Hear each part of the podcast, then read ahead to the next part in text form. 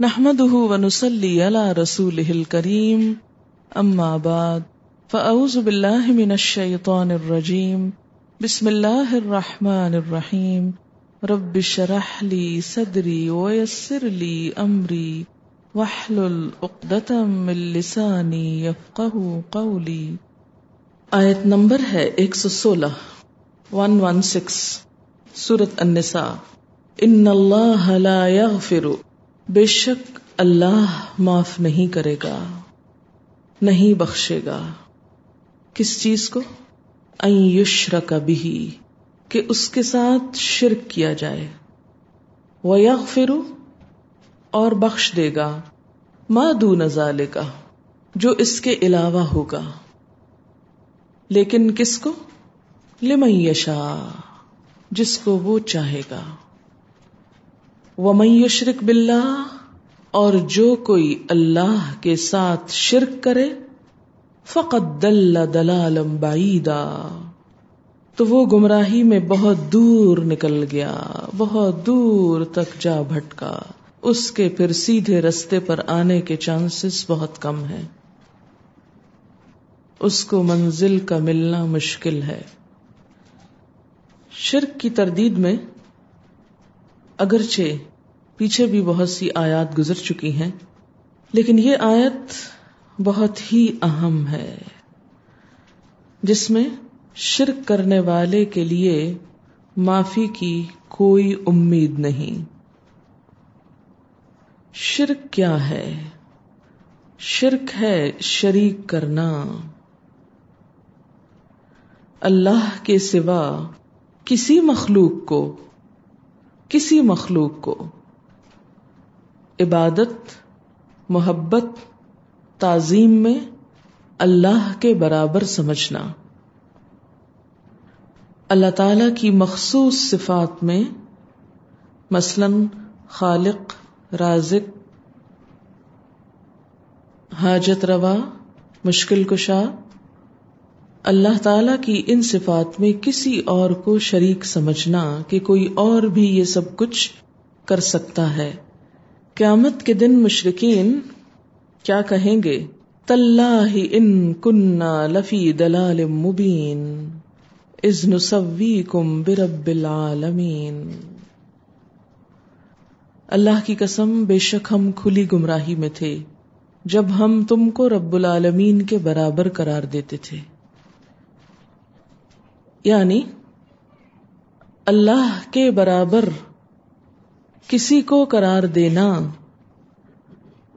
اس کی ذات میں، اس کی صفات میں، اس کے حقوق میں، اس کے اختیارات میں، یہی شرک کہلاتا ہے۔ شرک کو ظلم بھی کہا گیا ہے۔ ظلم کسی کے حق میں کمی کے لیے استعمال ہوتا ہے۔ اللہ کا حق کیا ہے؟ کہ اس کے برابر کسی کو نہ سمجھا جائے۔ کسی بھی چیز میں، اس کی کسی بھی صفت میں، اس کی ہستی کے کسی بھی پہلو میں۔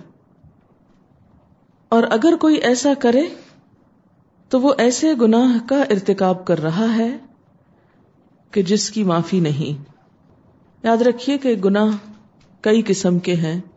کچھ ایسے ہیں جو انسان بھول چوک میں خطا کر جاتا ہے اور پھر اس کے بعد نیکی کرتا ہے، تو ہر نیکی خطا کو مٹاتی بھی ہے۔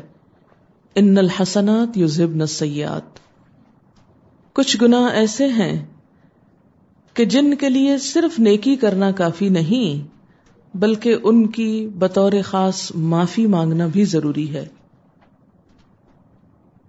جب انسان ان گناہوں پر معافی مانگتا ہے تو وہ معاف ہو جاتے ہیں۔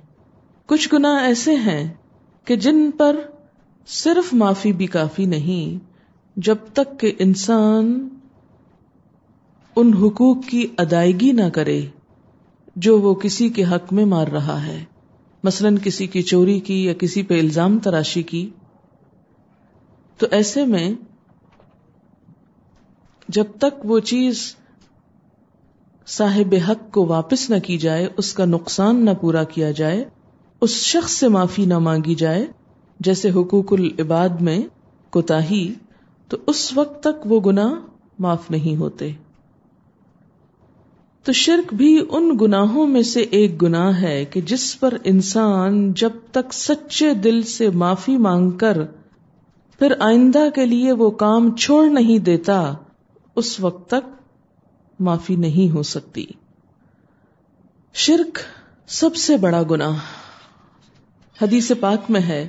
آپ نے فرمایا کہ سب سے بڑا گناہ یہ ہے کہ تو اللہ کے ساتھ کسی کو شریک کرے، حالانکہ اس نے تجھ کو پیدا کیا ہے۔ شرک کرنے کا نقصان کیا ہے؟ انسان یہ سوچ سکتا اچھا نہیں، معافی تو نہ سے۔ اب ہم کیا کریں؟ نہیں۔ معافی مانگنا ہے اور نہ مانگنے کی صورت میں نقصان کیا ہے؟ قرآن پاک میں آتا ہے سورت المائدہ، آیت سیونٹی ٹو ان نہ یشرک بلّہ فقد حرم اللہ علیہ الجنت ومأواہ النار وما للظالمین من انصار۔ کہ جو بھی اللہ کے ساتھ شرک کرے اللہ نے اس پر جنت کو حرام قرار دیا ہے۔ شرک کا سب سے بڑا نقصان کیا ہے کہ شرک کرنے والے پر جنت حرام۔ وما النار۔ اور اس کا ٹھکانہ آگ ہے۔ وما للظالمین من انصار اور ان ظالموں کے لیے کوئی مددگار نہیں۔ نبی صلی اللہ علیہ وسلم نے فرمایا، جو کوئی اس حال میں مرے کہ وہ اللہ کے سوا کسی اور کو پکارتا ہو تو وہ جہنم میں داخل ہوگا۔ یعنی کوئی شخص اس حال پہ مر جائے کہ وہ اللہ کے علاوہ دوسروں کو بھی پکارتا ہے۔ پھر یہ اگلا پوائنٹ کہ شرک کے ساتھ نیک امال فائدہ نہیں دیتے۔ شرک نیک امال کو آگ کی طرح جلاتا چلا جاتا ہے۔ قرآن پاک میں اللہ تعالی نے حضرت ابراہیم، اسحاق، یعقوب، داؤد اور سلیمان علیہ السلام سمیت اٹھارہ پیغمبروں کا نام لے کے فرمایا، ولو اشرکو لہبتا انہم ما کانو یعملون. اگر یہ سب شرک کرتے اٹھارہ انبیاء جن میں یہ بڑے بڑے انبیاء شامل ہیں، تو کیا ہوتا؟ لہبتا انہم ما کانو یا ملون تو ان کے بھی اعمال ان سے ضائع ہو جاتے۔ خواہ کوئی پیغمبر ہی کیوں نہ ہو، لیکن اگر وہ بھی شرک کرے، تو اس کے بھی اعمال ضائع ہو سکتے ہیں۔ معاشرے میں شرک پھیلتا کیسے ہے؟ شرک کی جڑ کیا ہے؟ شرک کہاں سے آتا ہے؟ شرک کی سب سے بنیادی وجہ، سب سے بنیادی سبب کسی بھی چیز کی محبت میں غلوف ہے۔ کسی بھی نیک انسان، کسی بھی پیغمبر کی محبت میں غلوف۔ غلوف کیا ہے؟ حد سے بڑھنا۔ حد سے بڑھنے سے مراد کیا ہے؟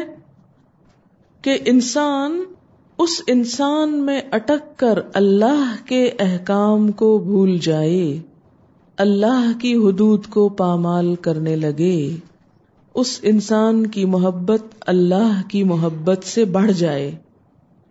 قوم نوح کی مثال آپ کے سامنے ہے کہ ان کے بڑے بڑے بت ود، سوا یغوس یعوق، نصر، ان کو وہ پوچھتے تھے۔ اور یہ کن کے بت تھے؟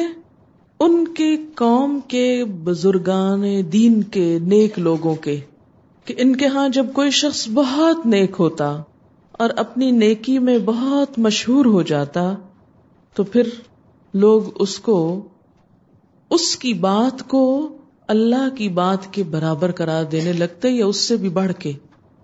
اور جب وہ فوت ہو جاتا تو اس کا بت بنا کے پوجنے لگتے۔ اور کیا کہتے کہ انہوں نے ہم کو خدا سے ملایا ہے، لہذا ہمارے خدا یہی ہیں۔ ہاں؟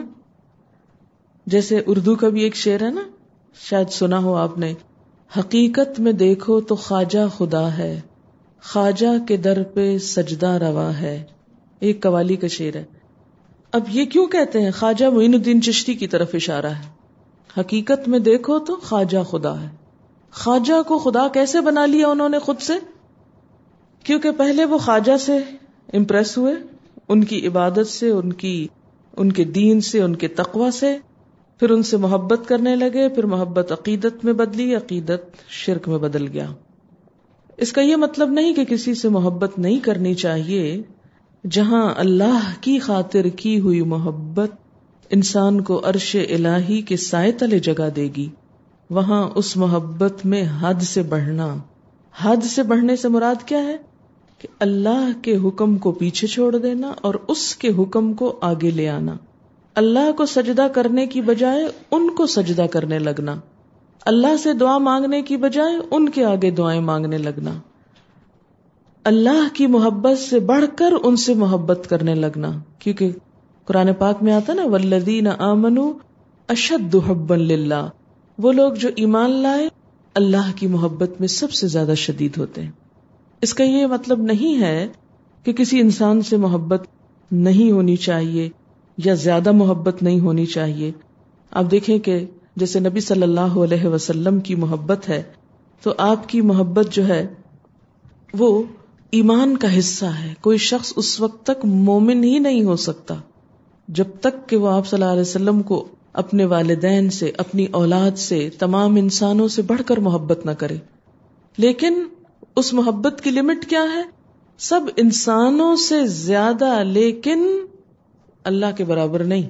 کیونکہ اگر برابر آ گئے تو یہی شرک ہو گیا۔ یا اللہ سے بڑھ کر بھی نہیں۔ کیونکہ بعض اوقات کیا ہوتا ہے؟ اللہ سے بھی بڑھا دیتے ہیں۔ جیسے حالی نے کہا تھا نا کہ پیغمبروں کا رتبہ خدا سے بڑھائیں۔ مثلاً عیسائیوں کے ہاں شرک کہاں سے آیا؟ حضرت عیسیٰ علیہ السلام کی محبت میں وہ اس حد تک بڑھے ان کی عقیدت اور احترام میں کہ انہیں خدا کا بیٹا بنا دیا۔ کسی بھی نیک انسان کی محبت ایک پسندیدہ عمل ہے۔ جیسے وہ شیر ہے، احب الصالحین ولست منہم میں نیک لوگوں سے محبت رکھتا ہوں، حالانکہ میں ان میں سے نہیں ہوں یعنی اپنے آپ کو نیک نہیں سمجھتا۔ کس امید پر؟ لعل اللہ یرزقنی صلاح شاید اللہ مجھے بھی نیکی کی توفیق دے، کیونکہ انسان جس سے محبت کرتا ہے، اسی کے نقش قدم پہ چلتا ہے۔ اور اس کا سلا کیا ہے کسی نیک انسان سے محبت کرنے کا؟ حدیث پاک میں آتا ہے المر اما امن احبا انسان اسی کے ساتھ ہوگا جس سے وہ محبت کرتا ہوگا۔ صحابہ کرام کہتے ہیں کہ اس حدیث کو سن کر ہمیں اتنی خوشی ہوئی کہ شاید اس سے پہلے کبھی ہوئی ہو، کیونکہ ہم حضور صلی اللہ علیہ وسلم کو اپنی جان مال ہر چیز سے بڑھ کے چاہتے تھے۔ آپ سے بہت زیادہ محبت رکھتے تھے۔ اسی طرح بعد کے ادوار میں بھی یعنی آپ صلی اللہ علیہ وسلم کا مقام تو آپ کا ہے۔ پھر اس کے بعد ہم دیکھتے ہیں جیسے اہل بیت ہیں، آپ صلی اللہ علیہ وسلم کے گھر والے۔ پھر اس کے بعد دیگر نیک لوگ ہیں، صالحین، جس کے پیچھے ذکر پڑا نا، من النبیین و صدیقین و شہدائی و صالحین۔ تو کسی بھی صالح انسان، کسی بھی نیک انسان جس کو آپ نیک سمجھتے ہو اصل نیکی تو اللہ ہی کو پتا ہے کسی کی۔ ہم کسی سے کیا معاملہ کرتے ہیں صرف اس کے ظاہر پر۔ دلوں کا حال ہم نہیں جانتے کہ کوئی اندر سے کیا ہے۔ لہذا کسی بھی انسان جس کو آپ نیک سمجھتے ہوں اور اس سے آپ محبت رکھتے ہوں، خواہ وہ موجودہ دور کا ہو یا پچھلے دور کا ہو، اس میں کوئی برائی نہیں۔ مثلاً آپ دیکھتے ہیں کہ بعض اوقات جب ہم مسلم ہیروز میں مختلف صحابہ یا صحابیات کا پڑھتے ہیں تو ہماری آنکھوں سے آنسو آ جاتے ہیں۔ بعض اوقات ہمارے دل میں ان کے لیے ایک بہت محبت پیدا ہوتی اس میں کوئی حرج نہیں۔ نیک لوگوں سے محبت کرنا ان کے راستے پہ چلنا، ان کے طریقوں کو اپنانا، ان کو اپنا آئیڈیل بنانا، اس میں کوئی برائی نہیں ہے۔ کیوں؟ اس لیے کہ قرآن پاک میں آتا ہے اح دن سراط المستقیم سراط الزینہ انعام علیہم۔ ہمیں سیدھا راستہ دکھا، ان لوگوں کا راستہ جن پر تو نے انعام کیا یعنی جنہیں تو نے ہدایت دی، جو تیری طرف جاتے ہیں۔ تجھ سے ملاتے ہیں، تجھ سے جوڑتے ہیں۔ تو کوئی ایسا انسان خواہ ماضی کا ہو، خواہ حال کا ہو، خواہ کسی ملک شہر کا ہو، کوئی بھی انسان جس سے تعلق آپ کو اللہ کی محبت میں اضافے کا سبب بنے، اللہ تعالی کے قرب کا سبب بنے، وہ ساری محبت کیا ہے؟ جائز ہے اور پسندیدہ ہے؟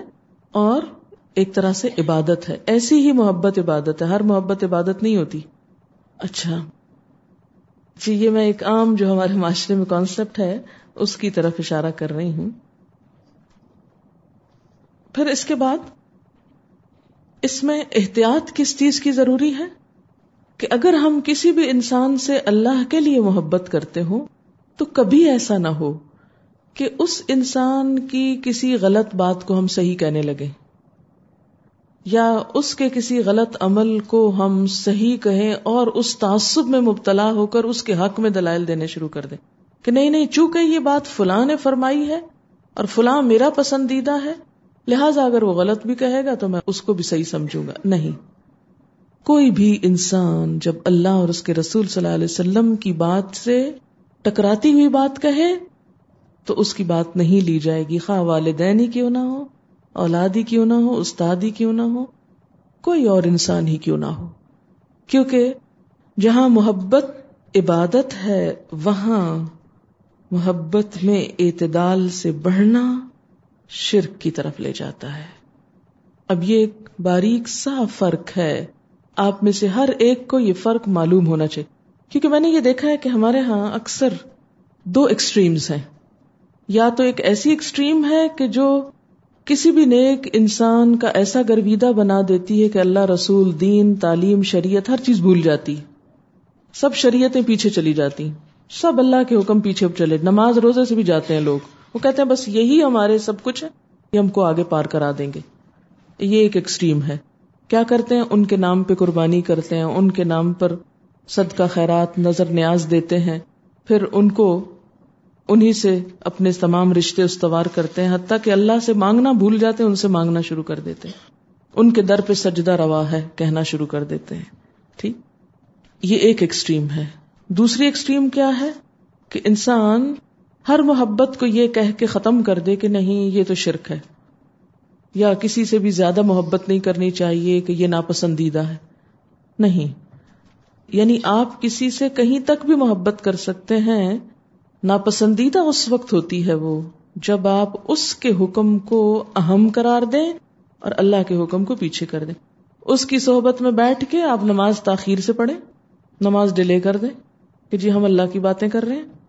ہوں کیونکہ بعض اوقات انسان کہتے ہیں مجھے فلاں سے اللہ کی خاطر محبت اور اس کی مجلس میں بیٹھ کر میں اللہ کی محبت محسوس کر سکتا ہوں۔ اب آپ بیٹھ گئے مجلس میں۔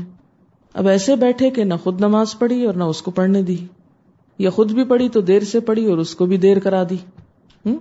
تو کوئی محبت خواہ کتنی بھی اللہ کے لیے ہو، لیکن اگر آپ اللہ کی خاطر محبت کرتے ہیں اور اس محبت میں کوئی قربانی دیتے ہیں، جیسے حضرت اویس کرنی کے بارے میں آتا ہے کہ انہوں نے جب سنا کہ حضور صلی اللہ علیہ وسلم کی دانت مبارک شہید ہو گیا ہے، تو انہوں نے اپنا دانت توڑ لیا اتنی دور بیٹھ کے۔ اس کے بعد تو میں نے کبھی نہیں سنا کہ کسی نے واقعہ پڑھا اور پھر ایسا کیا۔ نہیں۔ وہ کیفیت ہی کچھ اور ہے۔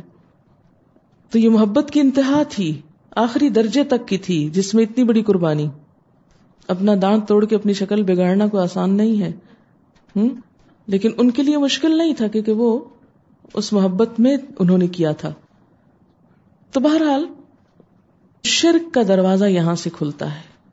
کسی کی محبت میں غلو۔ اور اس طرح کہ اس کے مقابلے میں اللہ تعالی کی ذات پیچھے چلی جائے۔ اللہ کے رسول صلی اللہ علیہ وسلم کی سنت پیچھے چلی جائے۔ ایسے میں پھر کیا کیا جائے؟ احتیاط کیسے کی جائے؟ کیونکہ انسان کے لیے اعتدال پر قائم رہنا نہایت مشکل ہے۔ آسان ہوتا ہے ایک طرف لٹک جانا یا دوسری طرف لٹک جانا۔ آپ دیکھیں نا کہ جب آپ مثلاً چل رہے ہیں، اگر آپ دائیں طرف کسی پہ سہارا لے لیں تو آپ کو چلنا آسان ہے، اگر بائیں کسی طرف لے لیں تو آسان ہے۔ خود اپنے پاؤں پہ چلنا یا سیڑھیاں اترنا چڑھنا کیا ہے؟ مشقت والا کام ہے۔ لیکن یہی اعتدال اللہ کو پسندیدہ ہے کہ آپ نہ ادھر جھکے نہ اس انتہا پہ، نہ اس انتہا پہ، بلکہ اس کے برعکس اعتدال پہ قائم رہے اعتدال پہ قائم رہتے ہوئے محبت نہایت پسندیدہ ہے، وہ کاموں کو آسان کر دیتی ہے، نیکیوں کو آسان بنا دیتی ہے۔ وہ کام جو انسان عقل کے ذریعے سال سال میں نہیں کر سکتا، وہ محبت کے ذریعے وہ ایک جست میں کر جاتا ہے۔ وہ جیسے اقبال نے بھی کہا تھا کہ بے خطر کود پڑا آتش نمرود میں عشق۔ ابھی اقبال کی ٹرم ہے عشق، لیکن، بہرحال قرآن اور سنت میں یہ لفظ استعمال نہیں ہوتا۔ بے خطر کود پڑا، اب میں اگر یہ لفظ کہوں اس وقت کہ یہ عشق جو ہے یہ لفظ نہیں استعمال ہوتا۔ اقبال، اب یہی سے میں آپ کو دلیل دیتی ہوں۔ اقبال ہی کے اس مثال سے۔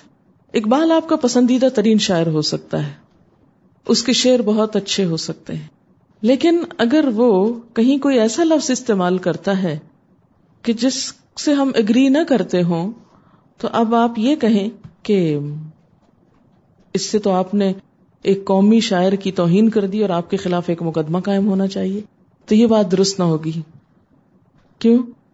یہی تو اصل عقیدت ہے کہ علامہ اقبال کی شاعری سے جہاں ایمان تازہ ہوتا ہو، وہ سب درست ہے۔ لیکن اگر ان کی شاعری، کیونکہ انسان تھے نا، ہم عموماً جب کسی کی عقیدت میں مبتلا ہوتے ہیں تو اس کا ہیومن بینگ ہونا بھول جاتے ہیں۔ ہم سمجھتے ہیں کہ یہ انسان نہیں ہے۔ تو وہ ان کا انسان ہونا اور انسان جیسی سوچ رکھنا ایک بالکل نیچرل سی چیز ہے۔ کسی انسان سے بھی کوئی ایسی بات ہو سکتی ہے میرے منہ سے بھی کئی ایسے لفظ یا باتیں نکلتی ہوں گی کہ جو بہت اچھی نہ ہو اس سے زیادہ اچھی باتیں موجود ہوں۔ لیکن چونکہ ہم انسان ہیں، اس لیے ہمارے اندر ضرور کمی کوتا ہی ہوگی۔ لیکن کسی بھی انسان کی، کسی ایک کمی کی وجہ سے اس کے سارے خیر کو پھینک نہیں دینا چاہیے، کیونکہ ہم پھر دوسری انتہا پہ جانا چاہتے ہیں۔ چونکہ اس انسان نے یہ ایک لفظ غلط بولا ہے، لہٰذا اس کی تو ساری بات غلط ہے۔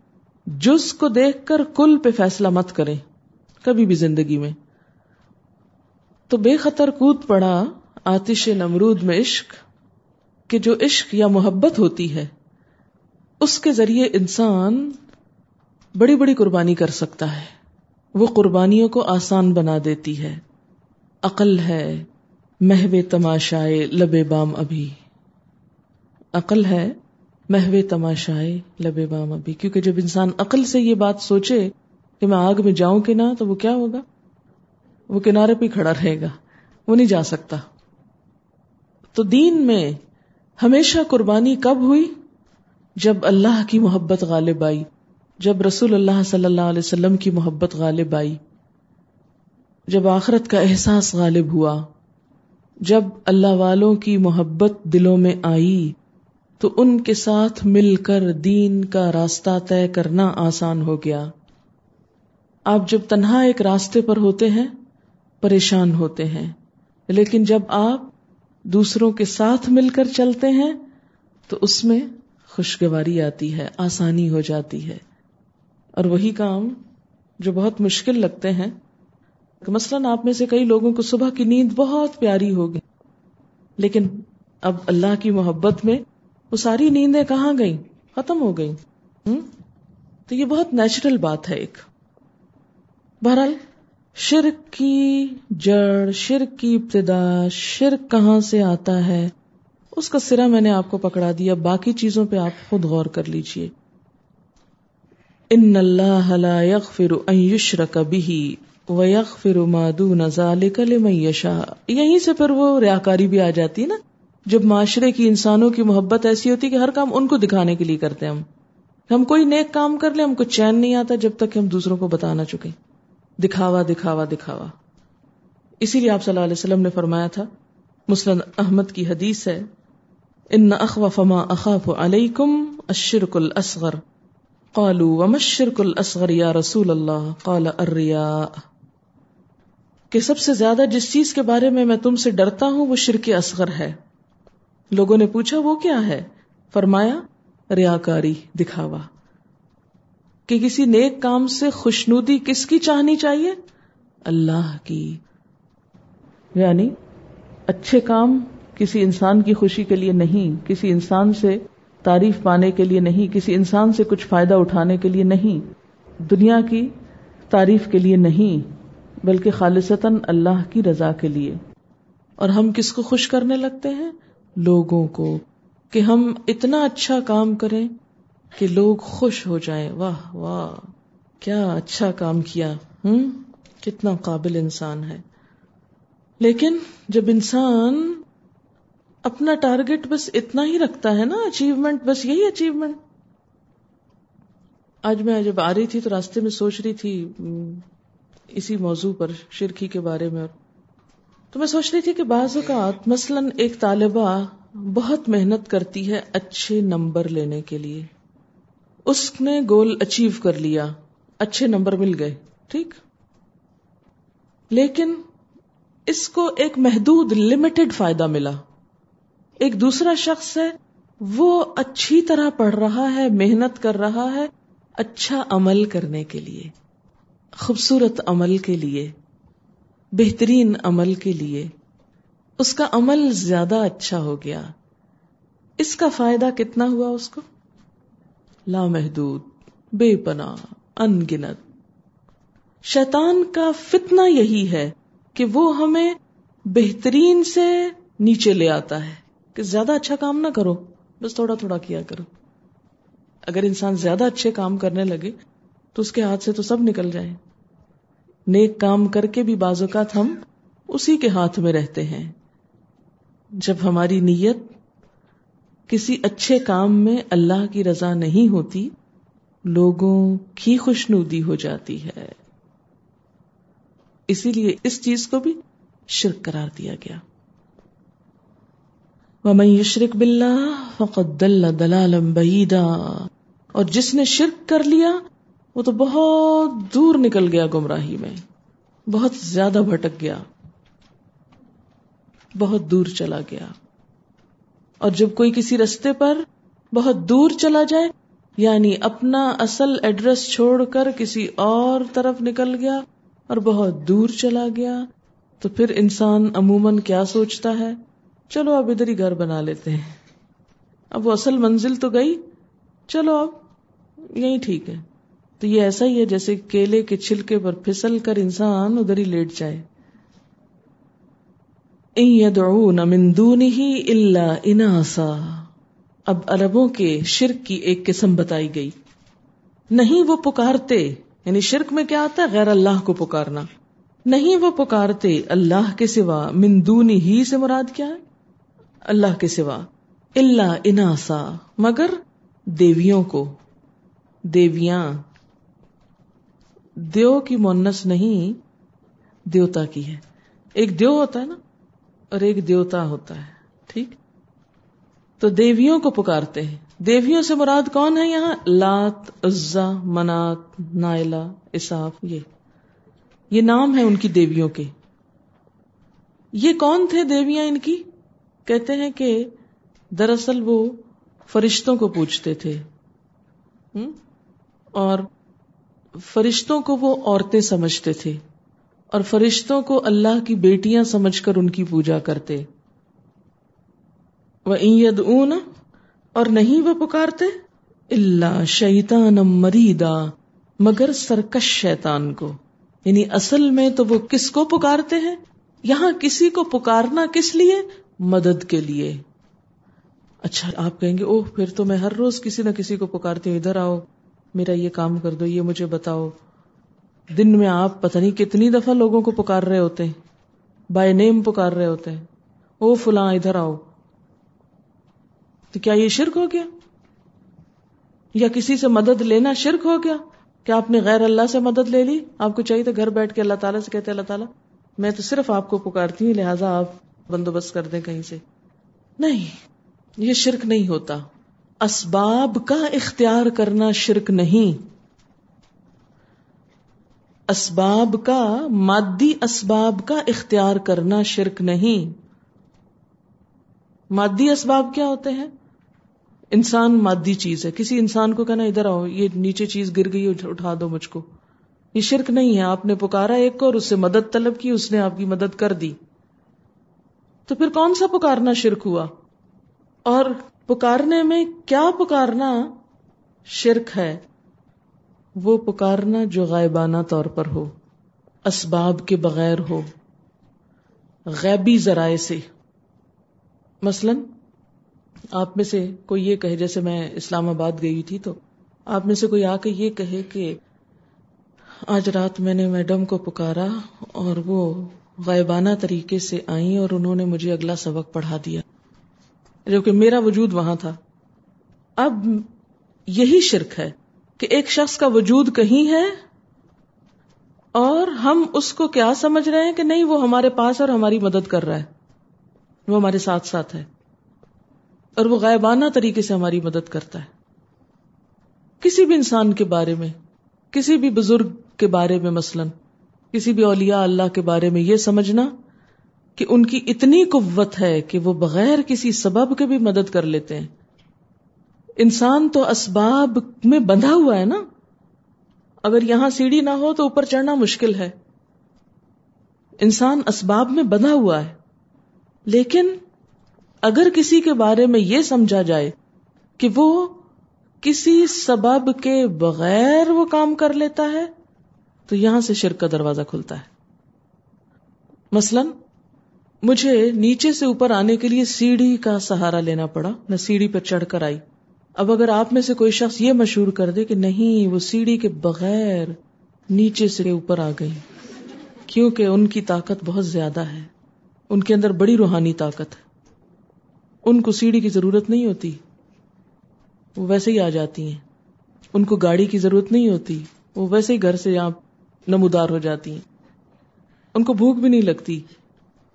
وہ کبھی روئی بھی نہیں۔ تو وہ تمام صفات جو انسان میں ہوتی ہیں، وہ ساری کمزوریاں جو انسان میں ہوتی ہیں، کسی انسان کے بارے میں یہ سوچ لینا کہ نہیں، اس میں تو یہ کمزوری ہے ہی نہیں، اس میں تو یہ ہے نہیں چیز۔ جیسے ہم لوگ کیا کہتے ہیں کہ نبی صلی اللہ علیہ وسلم کا سایہ ہی نہیں تھا۔ کتنی مشہور ہے یہ بات۔ بھی کیوں نہیں تھا؟ اس سے کسی کی شان میں کیا اضافہ ہوتا ہے، سایہ ہو یا نہ ہو؟ پھر اسی طرح تو گویا اسباب کے ساتھ کسی سے مدد لینا، کسی کو کہ آپ مجھے لکھ دیں۔ تو اس نے قلم اٹھایا اور لکھ دیا۔ آپ کوئی کہے کہ نہیں، وہ قلم کے بغیر لکھ لیتا ہے۔ تو یہ چیز جو ہے، اس میں شرک ہونے لگتا ہے۔ کیونکہ یہ صفت صرف اللہ کی ہے کہ وہ اس کو کسی سہارے، کسی سبب، کسی مدد اور کسی ذریعے، طریقے، وسیلے کی اس کو کوئی ضرورت نہیں کہ وہ کسی چیز کے ہاتھوں مجبور ہو، کہ وہ اس کے سہارے کے ساتھ کام کرے۔ پھر سوال یہ پیدا ہوتا ہے کہ کیا ہمارے ہاں بھی شرک پایا جاتا ہے ہمارے معاشرے میں؟ اللہ تعالیٰ فرماتے، میں نہیں کہتی کچھ بھی، آپ نے کیوں فتوا دے دیا؟ ہم کو خود نہیں فتوے دینے چاہیے، قرآن سے پوچھنا چاہیے۔ اللہ تعالیٰ فرماتے ہیں وما یؤمن اکثرهم باللہ الا وهم مشرکون اور ان میں سے اکثر اللہ کو مانتے ہیں، مگر اس طرح کے اس کے ساتھ دوسروں کو بھی شریک کر لیتے ہیں۔ اس لیے بہت ہی کیئرفل رہنے کی ضرورت ہے۔ اسی وجہ سے آپ صلی اللہ علیہ وسلم کی امت میں سے ستر ہزار لوگ ایسے ہوں گے جو بے حساب جنت میں بھیجے جائیں گے۔ وہ کون ہوں گے؟ جو شرک نہ کریں گے۔ کسی شخص کے مشرق ہونے کی یا شرک پر ہونے کی علامت کیا ہے؟ اب یہ علامتیں دوسروں میں خدا کے لیے نہ ڈھونڈے اپنے اندر ڈھونڈے یہ ٹیسٹ ایک دے رہی ہوں، اور یہ ٹیسٹ بھی قرآن ہی سے ہے۔ کیا علامت ہے؟ قرآن پاک میں آتا ہے وہ ازا ذکر اللہ وحدہ جب ایک اللہ کی بات کی جاتی اشم عزت قلوب الزین اللہ بالآخرہ۔ تو ان لوگوں کے دل جو آخرت پر ایمان نہیں لاتے، تنگی محسوس کرتے کہ بس صرف اللہ کی بات کریں۔ کسی بزرگ کی کرامت نہیں بولی جا رہی، کسی کے معجزے کا ذکر نہیں، کسی اور کی طاقت نہیں، بس صرف اللہ کی طاقت بتاتے وہ ازا ذکر الزین مندون ہی ازا ہم یس شرون وہ خوش کب ہوتے ہیں؟ جب اللہ کے سوا اوروں کا ذکر کیا جاتا ہے، تو خوش ہو جاتے ہیں۔ اب ہم میں سے ہر ایک صرف اپنے دل پہ ڈھانکے، کیونکہ یہ دل کا معاملہ نا کہ ہم کس کے ذکر سے خوش ہوتے ہیں اور کس کے ذکر پر خوشی نہیں ہوتی۔ یہ کسی اور کو نہیں پتا چل سکتا۔ یہ دل کی کیفیت کا نام ہے۔ مراد اس سے کیا ہے؟ کہ جب کسی قوت، طاقت، قدرت، بڑائی، علم کسی بھی ایسی صفت کا ذکر ہوتا ہے جو ہم کہیں کہ صرف اللہ ہی ایسا کر سکتا ہے۔ تو ناراض ہوتے ہیں کہ یہ کیوں کہتے ہیں آپ کہ صرف اللہ کر سکتے وہ فلاں بزرگ بھی کر سکتے ہیں، وہ نبی بھی کر سکتے ہیں، وہ بھی کر سکتے ہیں، وہ بھی۔ تو یہاں سے پتا چل جاتا ہے کہ دال میں کالا ہے۔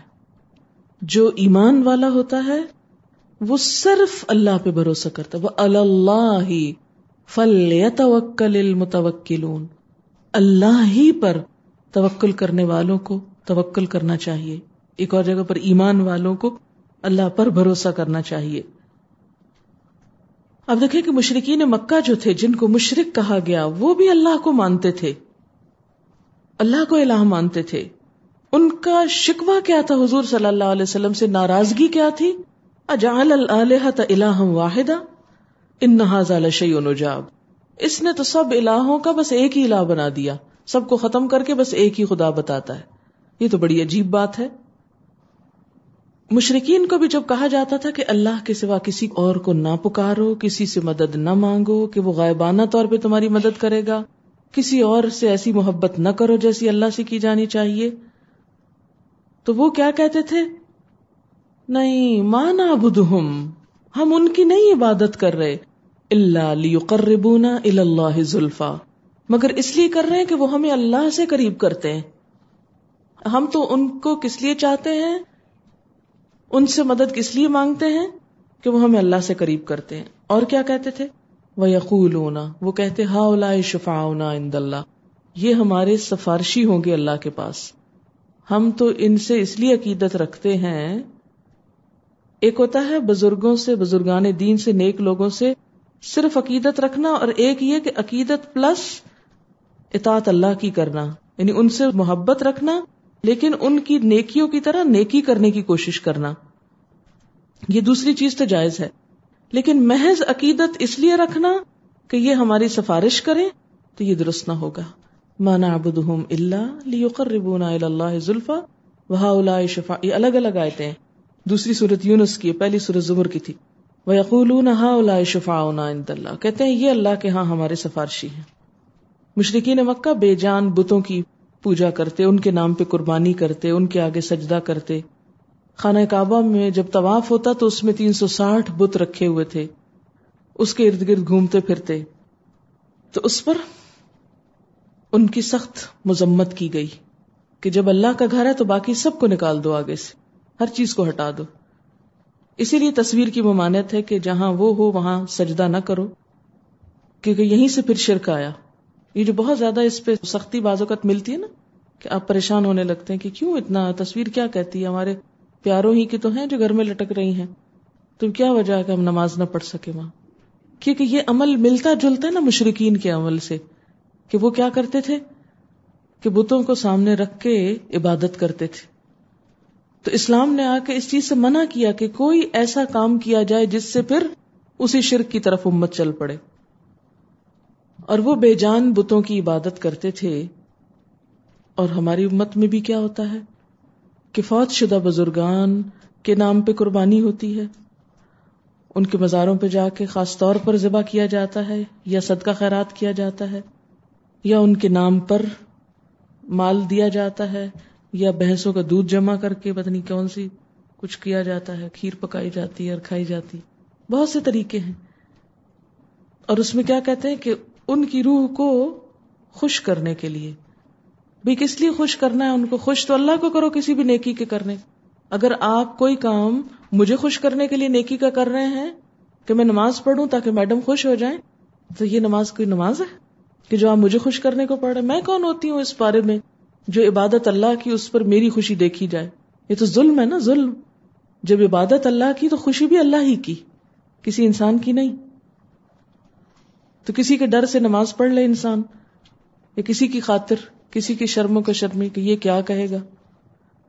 اگر آپ پڑھتے ہیں تو پڑھیں، ہر جگہ پڑھیں۔ نہیں پڑھتے تو صرف کسی کی خاطر نہ پڑھیں۔ کہ اللہ کی شرم تو ہم کو نہ ہو، مگر بندوں کی شرم ہو ہم کو۔ یہی شرک ہے نا پھر۔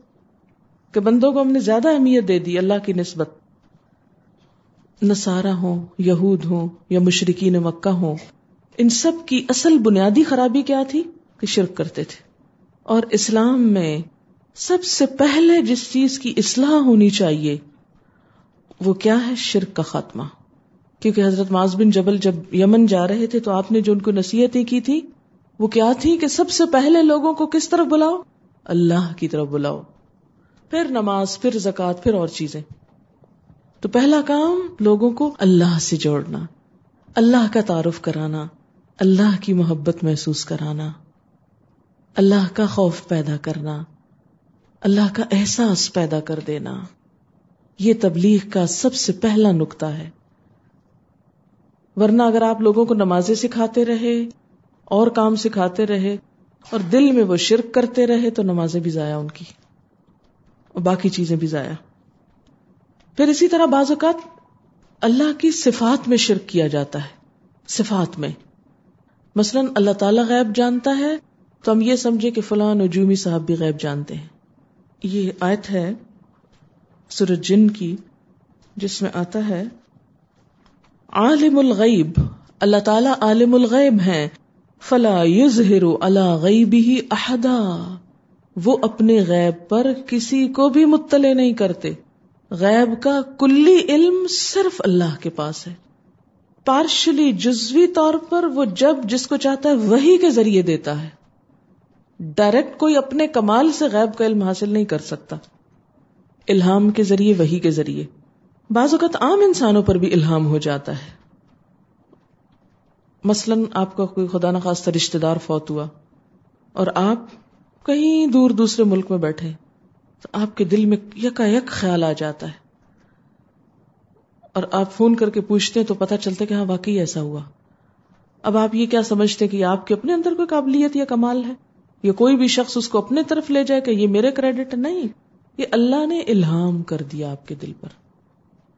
بعض اوقات خواب میں کوئی اشارہ ہو جاتا ہے کہ یہ ہونے والا اور صبح کے وقت وہی چیز دیکھتے ہیں آپ۔ یہ بھی ایک طرح سے الہام ہے، سچا خواب۔ یہ اللہ نے آپ کو دیا۔ آپ کا اپنا ذاتی کمال نہیں کہ خود سے آپ کو کوئی طاقت مل گئی۔ آپ کریڈٹ نہیں لے سکتے اس کا۔ اسی طرح کرامت جو ہوتی ہے کسی انسان کی، مثلا حضرت مریم کے پاس کیا ہوتے تھے؟ بے موسم کے پھل ہوتے تھے۔ اب یہ ان کا ذاتی کمال نہیں تھا کوئی۔ وہ خود اپنی مرضی سے نہیں یہ کرتی تھی۔ یہ کیا تھا دراصل؟ اللہ کی طرف سے ایک خاص عنایت تھی۔ تو اللہ کی صفات میں شرک یہ ہے کہ مثلاً اس کے عالم الغیب ہونے میں کسی کو شریک کیا جائے کہ اللہ کو علم غیب ہے اور کسی انسان کو بھی بغیر کسی واسطے یا ذریعے کے علم غیب ہو جاتا ہے۔ مثلاً یہ کہنا کہ فلاں تو ہمارے دلوں کا حال جانتا ہے۔ کئی نعتوں میں آپ نے شعر پڑے ہوں گے نا؟ وہ سب جانتے ہیں، وہ دل کی جانتے ہیں کوئی اس طرح کی باتیں ہوتی۔ تو یہ پھر شرکیاں نعتیں ہو جاتی کہ یہ سمجھنا کہ بغیر کسی واسطے اور ذریعے کے انسان دوسرے کی علم کو یا دوسرے کے دل کے حال کو جان لے۔ بعض لوگ چہرے پڑھتے ہیں، بعض لوگ مختلف طریقوں سے شخصیت کو پہچانتے ہیں۔ وہ شرک میں نہیں آتا، لیکن کیونکہ وہ ایک اندازہ ہے، کوئی دعویٰ نہیں کرتا، جو میں نے کہا وہی درست ہے۔ وہ ایک اندازہ ہے کہ آپ کسی کی آنکھیں دیکھ کر اس کا غم پہچان جائیں، یا کسی کی شکل دیکھ کر اس کا غصہ پہچان جائیں۔ تو یہ اللہ نے جو آپ کو عقل دی ہے نا، اس عقل کے ذریعے آپ دوسرے کی حقیقت معلوم کر رہے ہیں۔ تو یہ بے سبب نہیں ہے، بلا سبب نہیں، سبب کے ساتھ ہے، ذریعے کے ساتھ ہے۔ تو جو چیز سبب کے ساتھ ہوتی ہے، وہ غیب نہیں ہوتی، یا غیب کا علم نہیں ہوتا۔ سبب کون کون سے؟ مثلاً کسی مشین کے ذریعے، مثلا الٹرا ساؤنڈ سے آپ پتہ چلا رہے لڑکی ہے کہ لڑکا۔ تو یہ غیب کا علم نہیں ہے۔ کیوں؟ اس لیے کہ مشین کے بغیر آپ بھلا بتائیں یا اس سے پہلے بتائیں۔ کچھ پتا نہیں، کچھ بھی نہیں کہہ سکتے۔ کئی لوگ ویسے قیافے لگاتے رہتے ہیں۔ وہ لگانے والے بھی ایسے لگاتے، سننے والے بھی ایسے سنتے، صحیح ہو جائے دیکھا کتنی سچی ہوگی اس کی بات۔ اور نہ ہو تو۔ وہ ایسے ہی کہتا رہتا ہے۔ فضول باتیں کرنا اس کی عادت ہے۔ تو اس سے کیا پتا چلتا ہے کہ اللہ کی صفات میں کسی کو شریک نہیں کرنا چاہیے۔ پھر اسی طرح مثلاً وہ رازق ہے، تو کسی اور کو اپنا رازق سمجھ لینا کہ فلاں انسان مجھے رسک دیتا ہے۔ نہیں، اللہ ہی دیتا ہے۔ مثلاً آپ کہیں کہ میری زمینیں میرے رسک کا سبب ہے آباد علاقے اجڑ جاتے ہیں جب پانی نہیں برستا، زمین پانی نہیں نکالتی، انسان ختم ہو کے رہ جاتے ہیں۔ تھوپیا میں جو کچھ ہوا، یہ کیوں ہو گیا؟ اگر آپ رسک دیتے تھے تو کدھر سو گئے؟ آپ چل کے دیتے نا سب کو۔ ان کو مرنے نہ دیتے آپ۔ لیکن آپ نہیں بچا سکے۔ تو جب تک اللہ نے دیا، وہ خوشحال ہوئے، زندہ رہے، سب کچھ ہوا۔ اس نے پانی روک دیا، جیسے قرآن میں آتا ہے کہ ان اسب کم غورن فمئی آتی کم اگر وہ تمہارا پانی زمین میں گہرائی میں لے جائے تو بہتا پانی کون لائے گا؟ کوئی نہیں لا سکتا۔ اس کے علم میں کوئی شریک نہیں، اس کی صفت رازقیت میں کوئی شریک نہیں، اس کی صفت خالقیت میں کوئی شریک نہیں، آپ نے دیکھا ہوگا بعض اوقات کہ بالکل صحیح سلامت ٹھیک ٹھاک ہوتے ہوئے شوہر اور بیوی کوئی بچہ نہیں ہوتا۔ کوئی کمی نہیں، لیکن اولاد نہیں۔ بعض اوقات علاج کے باوجود نہیں۔ اسی طرح کسی کو سمجھنا کہ صحت وہ مجھ کو دیتا ہے۔ نہیں، اللہ کے سوا کوئی صحت نہیں دے سکتا۔ شافی وہی ہے۔ آپ کہیں نہیں، ڈاکٹر صحت دیتا ہے۔ ڈاکٹر ایک ذریعہ ہے۔ وہ دوا دیتا ہے، صحت نہیں دیتا۔ وہ سبب استعمال کر رہا ہے، صحت اللہ دیتا ہے۔ اگر ڈاکٹر صحت دیتے تو دنیا میں کوئی نہ مرتا۔ کیوں وینٹیلیٹرز پر بھی لوگ مر جاتے ہیں؟ کیوں؟ ساری جدید سہولتیں ہونے کے باوجود۔ پھر ہم کوستے رہتے ہیں ڈائگنوس صحیح نہیں تھا، ان کی یہ مسئلہ تھا۔ انہوں نے یہ نہیں، یہ کرنا تھا، وہ سب باتیں رہ جاتی ہیں۔ اصل بات یہ کہ زندگی ختم ہو چکی ہوتی۔ اسی طرح کسی کو سمجھنا کہ وہ آپ کی مشکلیں آسان کرتا ہے۔ غیبی طریقے سے۔ کیا آپ مشکل میں تھے؟ اور یکا یک کوئی غیبی طریقے سے کوئی بزرگ آپ کو نظر آئے اور انہوں نے آپ کا مسئلہ حل کر دیا۔ یہ بھی ہمارے معاشرے میں بہت خیال پایا جاتا ہے بعض اوقات۔ ٹھیک ہے، اللہ تعالیٰ فرشتوں کو بھیج سکتا اور ہو سکتا ہے وہ کسی انسان کی شکل میں آئے۔ لیکن آپ اس کو کوئی خاص انسان بنا لے نہیں نہیں، وہ فلاں تھا۔ یہ غلط ہوگا۔ کئی دفعہ لوگ کہتے ہیں نا کہ ہم سڑک پہ جا رہے تھے، یا کہ ایک بزرگ نظر آیا ہم کو۔ سنی یہ بات کبھی؟ میں نے تو کئی دفعہ سنی ہے۔ دیکھا نہیں کبھی آج تک، لیکن سنا بہت دفعہ ہے۔ تو ہم یہ نہیں کہتے وہ جھوٹ بولتے ہیں۔ ہو سکتا ہو، ہوگا۔ اللہ نے غیبی مدد بھیجی۔ وہ انسان خود نہیں آیا۔ اور ہو سکتا فرشتہ ہو جو انسان کی شکل میں، جیسے جنگ عہد میں، بدر میں فرشتے اترے تھے۔ لیکن یہ سمجھنا کہ کوئی شخص خود سے ایسا کر لیتا ہے، خود پہنچ جاتا ہے فلاں اور فلاں کی مدد کے لیے، تو یہ شرک ہو جائے گا۔ قرآن پاک میں آتا ہے کل فمن يملك من الله شيئا ان اراد ان يهلك المسيح ابن مريم وامه ومن في الارض جميعا اے رسول صلی اللہ علیہ وسلم، آپ کہہ دیجیے کہ اگر اللہ مسیح ابن مریم، ان کی والدہ اور زمین کے تمام لوگوں کو ہلاک کرنے کا ارادہ کرے تو کون ہے جسے اللہ کے مقابلے میں ذرا سا بھی اختیار ہو کہ ان کو ہلاکت سے بچا لے؟ جس کا مطلب ہے کہ اللہ کی طاقت کے مقابلے میں کسی کی طاقت نہیں۔ لیکن ہم کیا کہتے ہیں؟ خدا جو پکڑے، چھڑا لے محمد۔ محمد کا پکڑا، چھڑا کوئی نہیں سکتا۔ اب اس شیر کو کیا بولیں گے آپ؟ شرک بولیں گے۔ یہ اس آیت کے سریحن خلاف ہے۔ آیت ہے سورت المائدہ سیونٹین آیت۔ کہ اگر اللہ ہلاک کرنا چاہے تو کون ہے؟ فمئی عمل کو من اللہ شیا کون ہے جو اللہ کے سوا کسی چیز کا مالک ہو کہ وہ کسی کو ہلاکت سے بچا لے؟ کوئی نہیں بچا سکتا۔ پھر یہ سمجھنا کہ کسی انسان کے پاس ہے خزانے زمین آسمان کے، یہ بھی شرک ہے۔ کیسے؟ مثلاً ہمارے یہاں ایک خیال پایا جاتا ہے، ابدال اور قطب اور پتہ نہیں کس کس کا۔ کہ زمین کو تقسیم کیا ہوا ہے، ایک خیالی تقسیم ہے۔ اس کا کوئی ثبوت قرآن اور سنت میں نہیں۔ بالکل خیالی باتیں ہیں یہ۔ کہ زمین پہ معلوم نہیں سب سے بڑے ابدال ہیں یا اس کے بعد پھر قطب میں مجھے چونکہ میں صحیح علم نہیں رکھتی، لیکن یہ نام دو بہت سنے اور بعض لوگوں نے مجھے بہت سمجھانے کی بھی کوشش کی، لیکن میرے پلے میں کچھ نہیں پڑا کہ ہاؤ از اٹ پاسبل اتنی سائنس ترقی کر گئی اور ابھی تک کوئی ساری زمین کا انتظام نہیں سنبھال سکا، لوگوں کو قحط سے نہیں بچا سکا۔ یہ کہاں سے یہ کدھر ہوتے ہیں اور کون ہے یہ کتب ابدال؟ ان کا کانسیپٹ یہ ہے، اگر آپ کو مجھ سے زیادہ بہتر پتا تو آپ میری اصلاح کر دیجیے کانسیپٹ یہ ہے کہ زمین کو جیسے دو حصوں میں تقسیم کیا گیا ہے، ایک کا مالک ایک ہے، دوسرے کا مالک کوئی اور ہے۔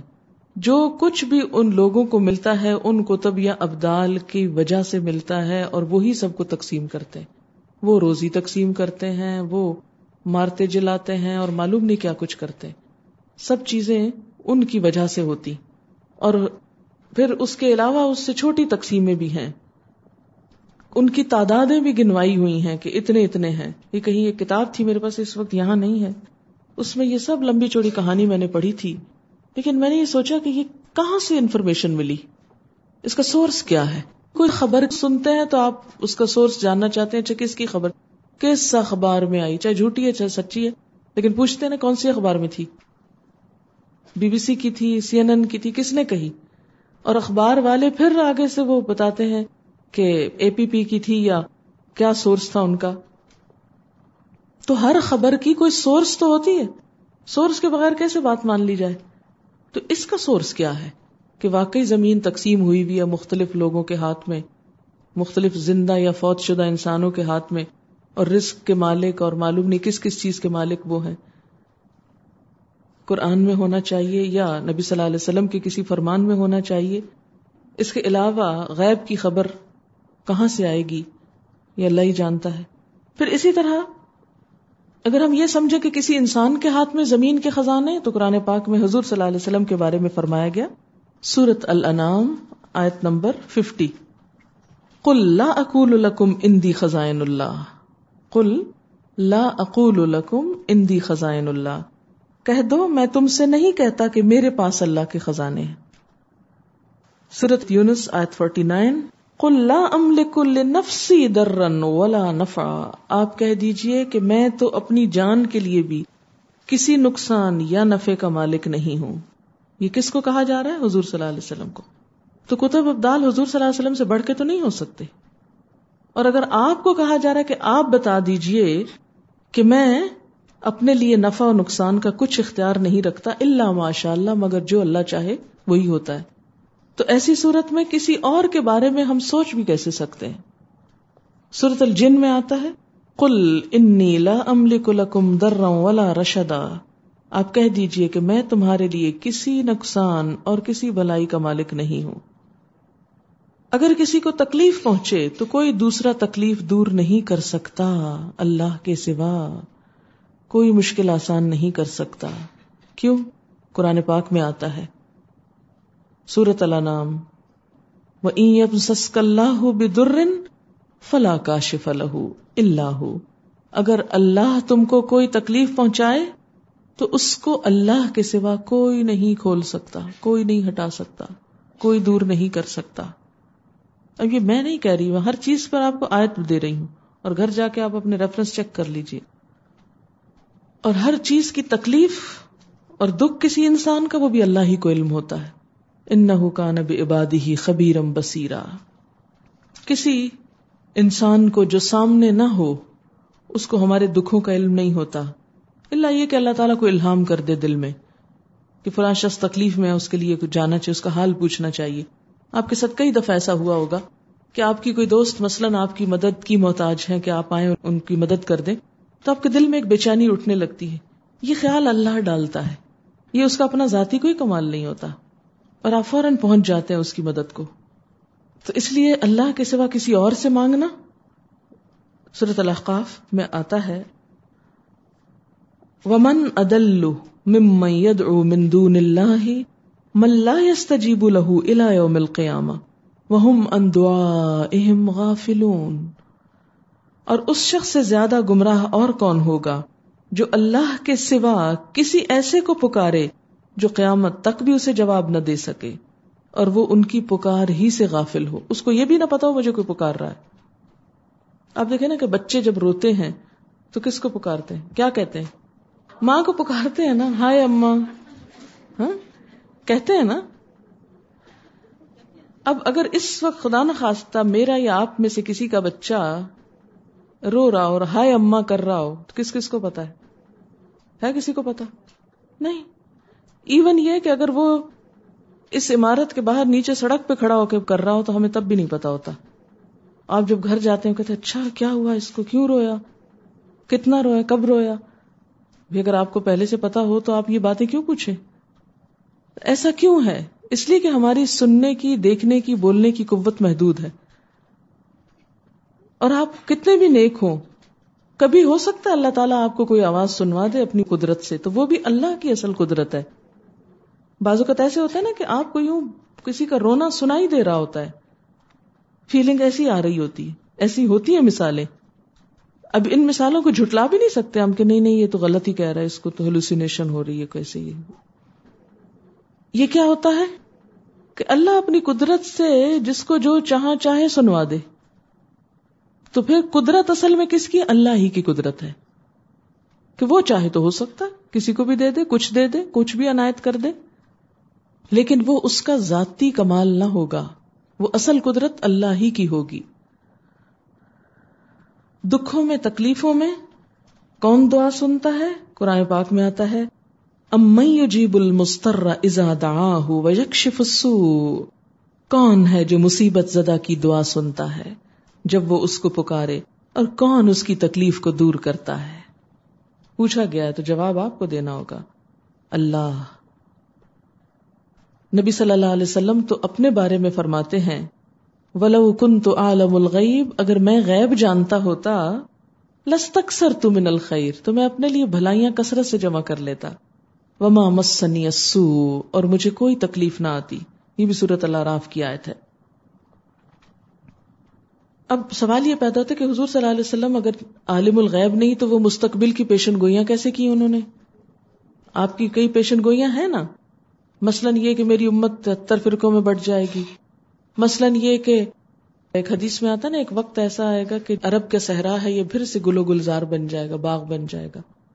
تو یہ ساری جو پیشن گوئیاں آپ نے مستقبل کی کی وہ کیا تھی کہ آپ کے پاس وہی آتی تھی؟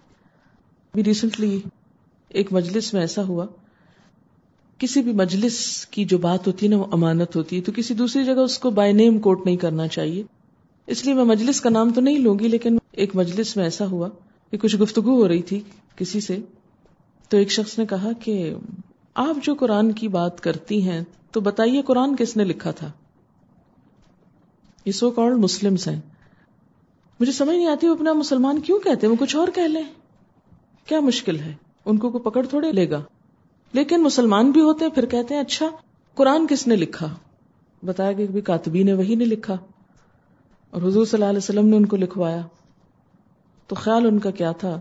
کہ اس میں شک بھی ہو سکتا ہو سکتا ہے اپنے پاس سے لکھوا دیا ہو کچھ۔ ہاں؟ وہی کا کیا ثبوت ہے؟ پروف کرو کہ وہی ہے۔ وہی کا پروف اللہ نے ہر بندے کے دل میں رکھا ہے۔ آپ میں سے ہر ایک کے ساتھ یہ ایکسپیرئنس ہوتا ہوگا کہ ایک چیز جو ہونے والی ہے، اس کا خیال آپ کو پہلے سے دل میں آ جائے۔ آتا ہے کہ نہیں؟ ہر ایک کے ساتھ یہ ہوتا ہے کبھی نہ کبھی۔ کہ آپ کو کھٹکا لگ جاتا ہے، لگتا ہے کہ یہ ہوگا۔ مثلا، آپ ایک کپڑا استری کرنے کے لیے کسی کو دے رہے ہیں اور آپ کے دل میں آ رہا ہے کہ یہ جل جائے گا۔ تو آپ غائب جانتے ہیں؟ نہیں، یہ آپ کے دل میں ڈال دی گئی ایک بات پہلے سے ڈال دی گئی۔ یہ آپ خود نہیں لائے کہیں سے خیال خرید کے۔ یہ کہاں سے آیا؟ بس اللہ نے یکا یک ڈال دیا دل میں کہ سکس سینس جسے بولتے ہیں آپ، چھٹی حص بتاتی ہے کچھ۔ یہ بھی علم غیب نہیں ہوتا۔ یہ چھٹی حص ہر وقت بھی نہیں بتاتی۔ بعض اوقات خود اپنا بندے کا ہاتھ پاؤں ٹوٹنے والا ہوتا ہے اس کی چھٹی حص اس کو کچھ نہیں بتا رہی ہوتی کہ ابھی تمہارے اوپر کیا آنے والا ہے۔ کیونکہ اگر اس کو پتا چل جائے تو وہ وہ کام ہی نہ کرے۔ تو یہ چھٹی حصوں یا ساتویں ان سب کے دائرے محدود ہیں اور وہ صرف اللہ کے عزن سے اتنی دیر کے لیے کسی کے لیے کچھ اشارے کی طرح کوئی کوند آتی اور ختم ہو جاتی۔ اور اس کو بھی جب تک وہ ہو نہ چکے، اس خیال کو بھی آپ کیا نہیں کرتے؟ سرٹیفائی نہیں کرتے۔ سچ نہیں سمجھتے، ہے نا؟ مثلاً آپ کے دل میں خیال ہے کہ کہیں یہ نہ ہو جائے۔ اچھا آپ کیا کرتے؟ ہیں اپنے آپ کہتے نہیں نہیں، ایسے ہی تم تو ہر وقت ایسے سوچتی رہتی، یہ تمہارا وسوسہ ہے، ایسے ہی تمہارا خیال ہے۔ لیکن پھر آپ دیکھیں وہ ہو جاتی وہ چیز۔ پھر آپ کیا کہتے ہیں؟ دیکھا میں نے کہا تھا نا یہ ہو جائے گا۔ پھر تو یہ باتیں بس خیال ہوتے ہیں۔ کبھی سچ ہو جاتے ہیں، کبھی نہیں۔ ہمارے خیال ہوتے ہیں لیکن پیغمبر کے محض خیال نہیں ہوتے۔ ان کے لیے قرآن میں کیا آتا ہے؟ کہ وما ينطق عن الهوى۔ سورت کون سی ہے؟ النجم۔ کہ وہ اپنی خواہش نفس سے بات نہیں کرتے یعنی اپنے خیالوں کی بات نہیں کرتے پیغمبر۔ ان ہوا اللہ وحی وہ تو وہی ہوتی ہے جو کی جاتی ہے۔ اس لیے کسی پیغمبر کا مقابلہ عام انسان نہیں کر سکتے۔ اس کے بارے میں آتا ہے نا قرآن پاک میں۔ وما کان اللہ لیطلعکم علی الغیب ولکن اللہ یجتبی من رسلہ من یشا فآمنوا باللہ ورسلہ اور اللہ تعالیٰ تم کو براہ راست غیب کی باتیں نہیں بتاتا۔ البتہ اپنے رسولوں میں سے جن کو چاہتا ہے غیب کے لیے چن لیتا ہے۔ لہذا تم اللہ اور اس کے رسولوں پر ایمان رکھو۔ یعنی جس کو چاہتا ہے چن لیتا ہے اور اس کو غیب کی خبریں دے دیتا ہے۔ کتنی؟ جتنی وہ چاہتا ہے۔ کلی غیب کوئی بھی نہیں جانتا۔ ہر وہ بات جو اللہ کو پتا ہے، کسی کو بھی نہیں پتا کہ سب کو معلوم ہو۔ ہرگز نہیں۔ اور پھر رسول صلی اللہ علیہ وسلم کو جو باتیں غیب کے ذریعے بتائی گئی وہی کے تھرو کیا کہا گیا؟ آپ اس کو آگے پہنچا دیجیے۔ اب وہ غیب نہ رہا۔ یا یو رسول بلغ، آپ پہنچا دیجیے۔ ما انزل کیونکہ بعض لوگوں کا خیال کیا ہے کہ نہیں، کچھ باتیں آپ نے نہیں پہنچائی تھی وہ اپنے تک ہی رکھی تھی۔ نہیں، کیونکہ قرآن کا حکم ہے، بلغ، پہنچا دو۔ ما انزل کا جو بھی آپ کی طرف اتارا گیا، سب آگے دے دو۔ کیوں؟ وہ علم تفال اگر آپ نے ایسا نہ کیا فما بلغت رسالتا تو آپ نے اللہ کی رسالت کا حق ادا نہ کیا۔ آپ دیکھیں کہ اس کے باوجود کہ آپ کئی غیب کی باتیں بتاتے تھے اللہ کے عزن سے، لیکن بعض اوقات کئی چیزیں ایسی ہوئی کہ جو آپ کے قریب تھی، لیکن اس کے باوجود آپ کو خود سے نہیں پتا چلی۔ مثلاً، آپ صلی اللہ علیہ وسلم نے ایک یہودی کے ہاں زہر آلود کھانا کھا لیا، جس سے ایک صحابی موقع پہ شہید ہو گئے۔ اور وفات کے وقت زہر نے آپ پر بھی اثر دکھایا۔ تو آپ کو تو نہیں پتا چلا کہ کھانے میں زہر ہے۔ وہ لکما جو لے لیا تھا۔ اللہ نے بتایا نا۔ اور پھر اثرات تھوڑے ظاہر ہوئے۔ ایک دفعہ ایک موقع پر آپ کہیں بیٹھے ہوئے تھے کہ کسی یہودی نے سازش کی کہ چھت کے اوپر جا کے پتھر گرائے۔ تو جبریل فوراً آئے اور آپ کو اٹھا کے وہاں سے لے کے۔ تو جبریل نہ آتے تو آپ کو خود تو کچھ بھی اندازہ نہیں تھا کہ کیا ہونے لگا ہے۔ ایک مرتبہ جب واقع عف میں حضرت عائشہ پہ تہمت لگی تھی۔ ایک ماہ تک آپ سخت پریشان رہے۔ ایک مہینے کے بعد وہی آئی۔ اس دوران کچھ پتا نہیں چلا کہ اصل حقیقت کیا ہے۔ اسی طرح وہ جب ایک مرتبہ ہار ٹوٹ کے گر گیا تھا، حضرت عائشہ کا، اور وہ اونٹنی کے نیچے تھا اور سب جگہ تلاش کر کر کے لوگ پریشان ہو گئے تھے، تو آپ کو نہیں پتا تھا کہ ہار اسی اونٹنی کے نیچے بالکل ساتھ ہی قدموں کے پاس نہیں پتا چلا۔ کیونکہ ذاتی علم نہیں تھا غیب کا کوئی۔ پھر اسی طرح آپ کا ایک مرتبہ اونٹ گم ہو گیا، جس پر منافقین نے مذاق بھی کیا کہ ہم کو تو آسمان کی خبریں دیتے ہیں، جنت جہنم کی دیتے ہیں اور اپنے اونٹ کا نہیں پتا۔ یہ منافقین نے اس قسم کی فضول بات کی تھی۔ تو یہ کیا ہے دراصل؟ کہ اللہ جو چاہے، جتنا چاہے، کسی پیغمبر کو بتا دے، کسی پیغمبر کا بھی علم جو ہے، علم دین، اس کا ذاتی نہیں ہوتا۔ اچھا اسی طرح ہمارے ہاں ایک بڑا عام خیال ہے کہ حضور صلی اللہ علیہ وسلم ہر جگہ حاضر ہوتے ہیں اور ہر جگہ دیکھتے ہیں، حاضر ناظر جس کو بولتے ہیں۔ حاضر کا کیا مطلب؟ آپ ہر جگہ موجود ہے اور ناظر کا کیا مطلب ہے؟ سب کچھ دیکھ رہے ہیں۔ تو اس پر کیا دلیل ہے؟ صورت عال عمران کی آیت ہے۔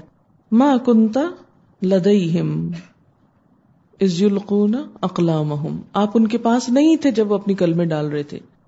ایک اور موقع پہ آتا ہے حضرت یوسف علیہ السلام کے بھائیوں کے بارے میں۔ وما کن تلا دئیم از اجما امرہ آپ وہاں نہیں تھے جب وہ آپس میں سازشیں کر رہے تھے. وہ یم کرون اور وہ چالیں چل رہے تھے. وما کن تب جان بالغربی از قدئی نا موسل امر آپ مغربی گوشے پر بھی موجود نہ تھے جب ہم نے موسا علیہ السلام کی طرف وہی کی تھی. کیونکہ بعض لوگ کہتے ہیں نا کہ یہ ساری کائنات حضور کے لیے بنی ہے. یہ بات بھی بہت عام ہے ہمارے معاشرے میں کہ ہر چیز جو ہے وہ آپ کے لیے بنی ہے. اللہ تعالیٰ تو فرماتے خلا کم سب کے لیے کہا. کہ تمام انسانوں کے لیے اللہ نے یہ نعمتیں زمین کی پیدا کی اچھا بعض اوقات لوگ کہتے ہیں، نہیں، اس کی دلیل کیا ہے؟ وہ انا اول المسلمین کہ میں سب سے پہلا مسلمان ہوں، تو کہتے ہیں، دیکھا نا، آپ صلی اللہ علیہ وسلم کو سب سے پہلے پیدا کیا گیا، حضرت اعظم سے بھی پہلے پیدا کیا گیا۔ اور یہ باتیں کس لیے بحث کرتے ہیں؟ کیونکہ آپ کا رتبہ حضرت آدم سے بڑا ہے، اس لیے لازم ہے کہ وہ پہلے پیدا ہو حالانکہ گھر میں بعض اوقات سب سے چھوٹا بچہ سب سے زیادہ قابل ہوتا ہے۔ ہوتا ہے کہ نہیں؟ سب سے زیادہ ذہین ہوتا ہے۔ اور بڑا ہو کر بڑا نام پیدا کرتا ہے۔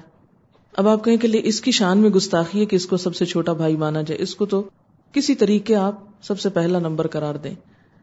اس سے کسی کی بڑائی میں کیا فرق آ جاتا ہے کہ اگر کو پہلے پیدا ہو جائے یا بعد میں پیدا ہو جائے؟ پھر اسی طرح یہ کہنا کہ انا اول المسلمین سے یہ دلیل لینا تو وہ حضرت موسا اور ان کے ساتھیوں نے بھی کہا تھا، ان کنہ اول المومنین کہ بے شک ہم پہلے ہی مان لانے والے کون پہلے؟ اللہ تعالی نے جن و انس کو کس لیے بنایا؟ اس لیے نہیں کہ جو لوگ کہتے ہیں، لولا کلما خلق الافلاق۔ سنی بھی یہ حدیث؟ یہ حدیث نہیں ہے۔ سرے سے نہیں ہے۔ یہ شیروں میں بھی آتا ہے لو کا شور نہ ہو۔ لولا کا کا مطلب کیا ہے؟ کہ اگر آپ نہ ہوتے یعنی اللہ تعالیٰ نے فرمایا کہ اگر حضور صلی اللہ علیہ وسلم نہ ہوتے تو میں یہ زمین آسمان ہی نہ بناتا۔ میں نے زمین و آسمان کو اور سب مخلوقات کو آپ کی خاطر بنایا۔ یہ بات کچھ عقل کو بھی نہیں لگتی۔ چلے، عقل کو تو ایک طرف رکھے نا، کیونکہ دین کے معاملے میں عقل کا کیا کام؟ ہم کہاں سے دیکھیں گے؟ پھر قرآن میں دیکھیں گے اس کا جواب۔ قرآن پاک میں آتا ہے، وما خلقت الجن والانس الا لیعبدون کہ میں نے جن و انس کو کس لیے پیدا کیا ہے؟ کہ وہ میری عبادت کرے اور آپ کی حیثیت کیا بتائی؟ وما ارسلنا کا اللہ رحمت اللہ ہم نے آپ کو سب جہان والوں کے لیے رحمت بنا کر بھیجا ہے۔ اور آپ کی حیثیت کیا ہے؟ تبارک الزی نزل الفرقان اللہ ابدی لیکون للعالمین نذیرا۔ کہ آپ تمام جہان والوں کے لیے خبردار کرنے والے ہوں۔ تمام انسانوں کے لیے حق کا پیغام پہنچانے والے ہوں۔ اب مثلاً آپ دیکھیں کہ قوم موسا کے بارے میں، بنی اسرائیل کے بارے میں آپ نے خود پڑھا کہ اللہ تعالیٰ کیا فرماتے وہ انی فدل تکم اللہ میں نے تم کو سب جہان والوں پر فضیلت دی۔ تب اس کا کیا مطلب ہے کہ ہم بنی اسرائیل کو کیا سمجھ لیں؟ کچھ نہیں، بس ٹھیک ہے، فضیلت دی اللہ نے۔ حضرت عیسیٰ علیہ السلام کی پیدائش کو اللہ تعالیٰ نے کیا کہا؟ آیت اللہ عالمین سب جہان والوں کے لیے ایک نشانی۔ آپ کو فرمایا رحمت اللہ عالمین اور بنی اسرائیل کو کیا فرمایا؟ فضل تکم اللہ عالمین تو اس سے کیا پتا چلتا ہے کہ جب کوئی عالمین پر کوئی فضیلت یا رحمت یا نشانی ہو، تو اس کا مطلب یہ نہیں کہ سارا جہان انہی کے لیے بنایا گیا۔ ہاں یہ کسی نے لکھا ہے کہ علامہ اقبال یہ کہتے تھے کہ مجھ پر شیر وہی کی شکل میں آتے ہیں، تو پھر نبوت کیوں نہیں آ سکتی؟ آپ دیکھیں، صرف علامہ اقبال نہیں، ہر شاعر کیا کہتا ہے؟ وہ ایک لفظ ہے خاص، آمد۔ آمد کا کیا مطلب ہے؟ کوئی چیز آ رہی ہے، آ رہی ہے۔ تو اگر ایک شاعر پر شعر آتے ہیں، تو ایک نبی پر آیات کیوں نہیں آ سکتی؟ یہ بات میں اس لیے کہہ رہی ہوں کہ جب کسی مجلس میں کوئی ایسی بات کر کے آپ کو شوق کر دے کہ کیا ثبوت ہے وہی کا، تو پریشان نہ ہو کہ ہائے اب ہم کہاں سے دکھائیں ان کو؟ جبریل کہیں سے آ جائیں تو ہم کہیں یہ ہے ثبوت، وہ تو نہیں آئیں گے کہیں سے؟ آپ کے پاس تو نہیں آ سکتے وہ۔ لہذا اب کیا ہے کہ یہ یہ دلائل ہے کہ اگر شاعر پہ شعر آ سکتے ہیں، آپ کو خیال آ سکتے ہیں، تو ایک نبی پر وہی کیوں نہیں آ سکتی؟ لیکن آمد ہر وقت نہیں ہوتی جب آپ کا دل چاہے آپ ٹیپ کھول لیں اور آمد آنے لگے۔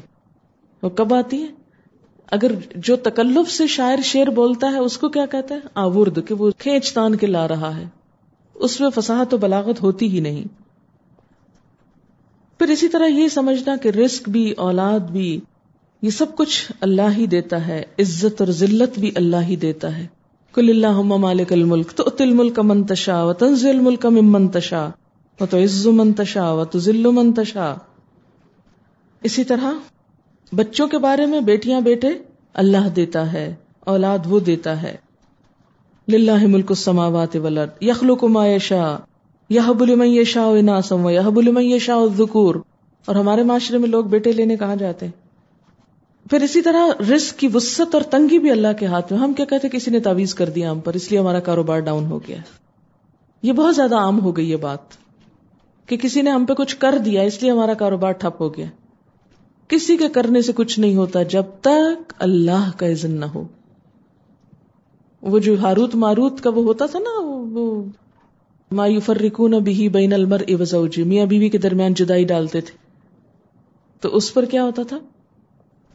اس پہ اللہ تعالیٰ نے کیا فرمایا؟ کہ اللہ کے اذن کے سوا وہ بھی کچھ نہیں کر سکتے تھے۔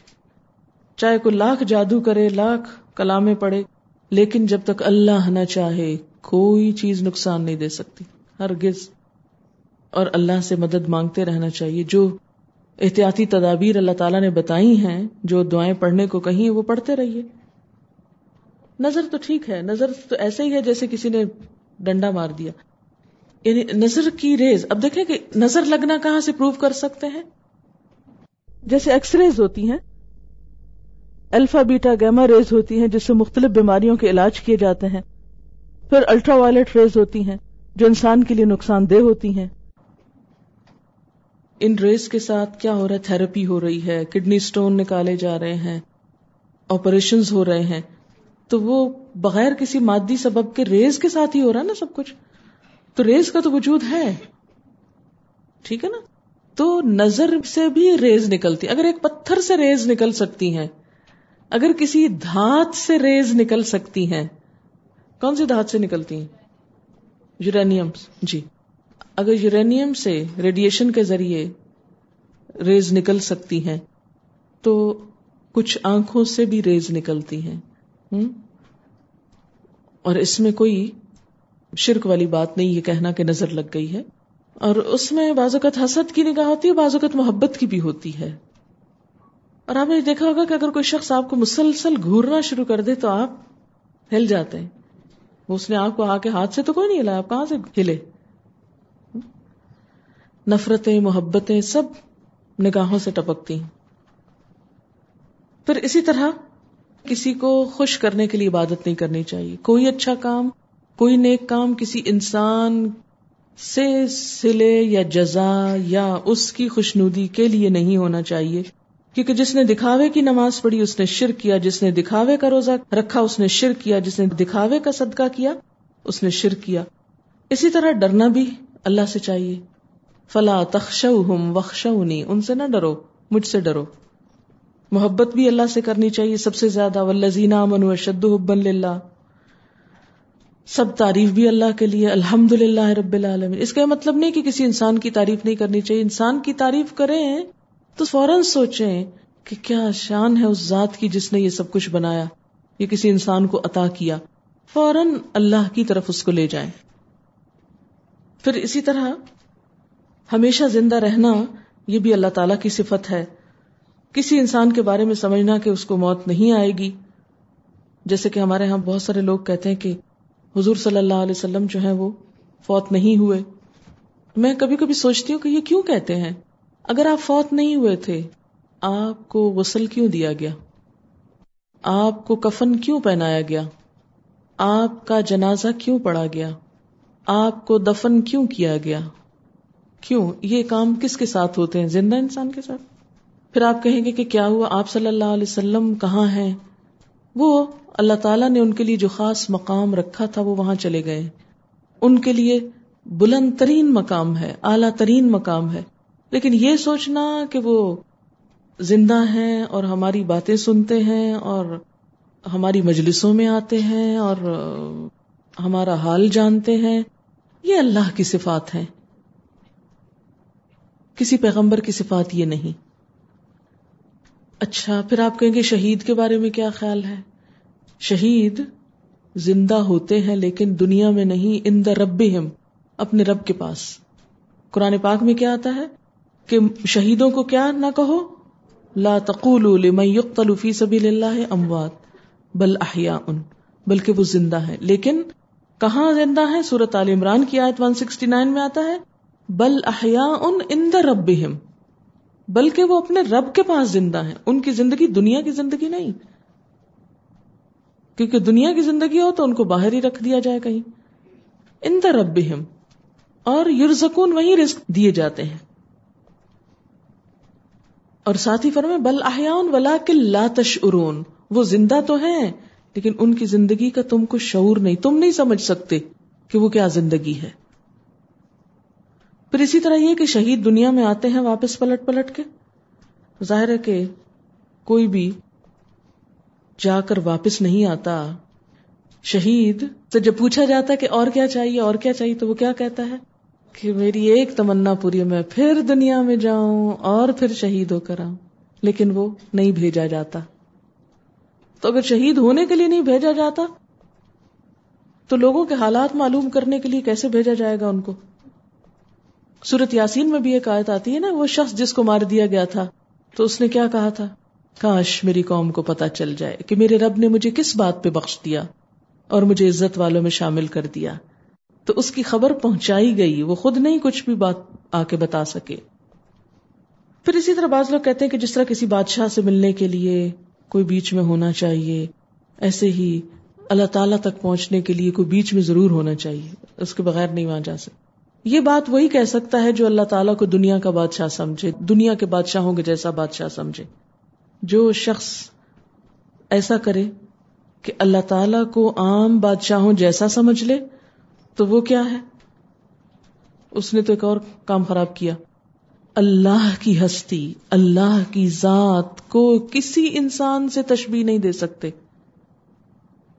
لئی سکم اس لیے شیون اس جیسی کوئی چیز نہیں۔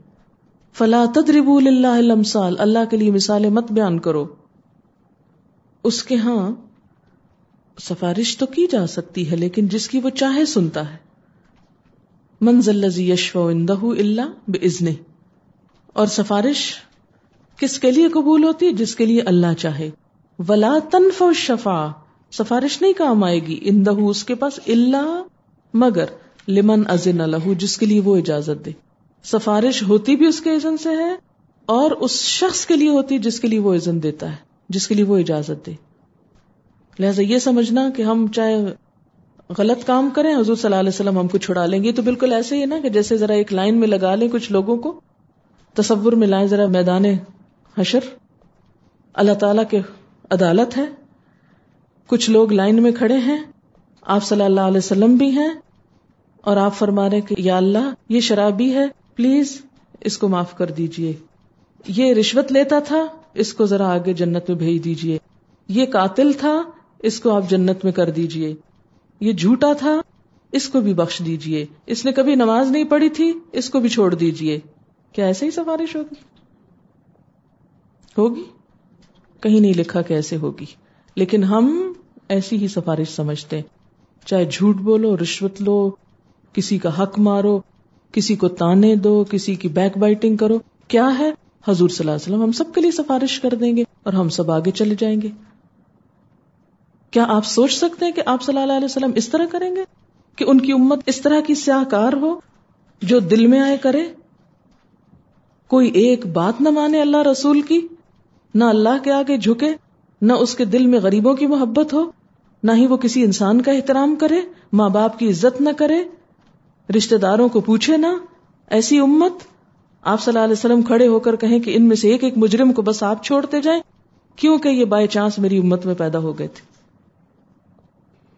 قرآن میں آتا ہے، جس کے حق میں اجازت ملے گی، صرف اس کے لیے سفارش ہوگی۔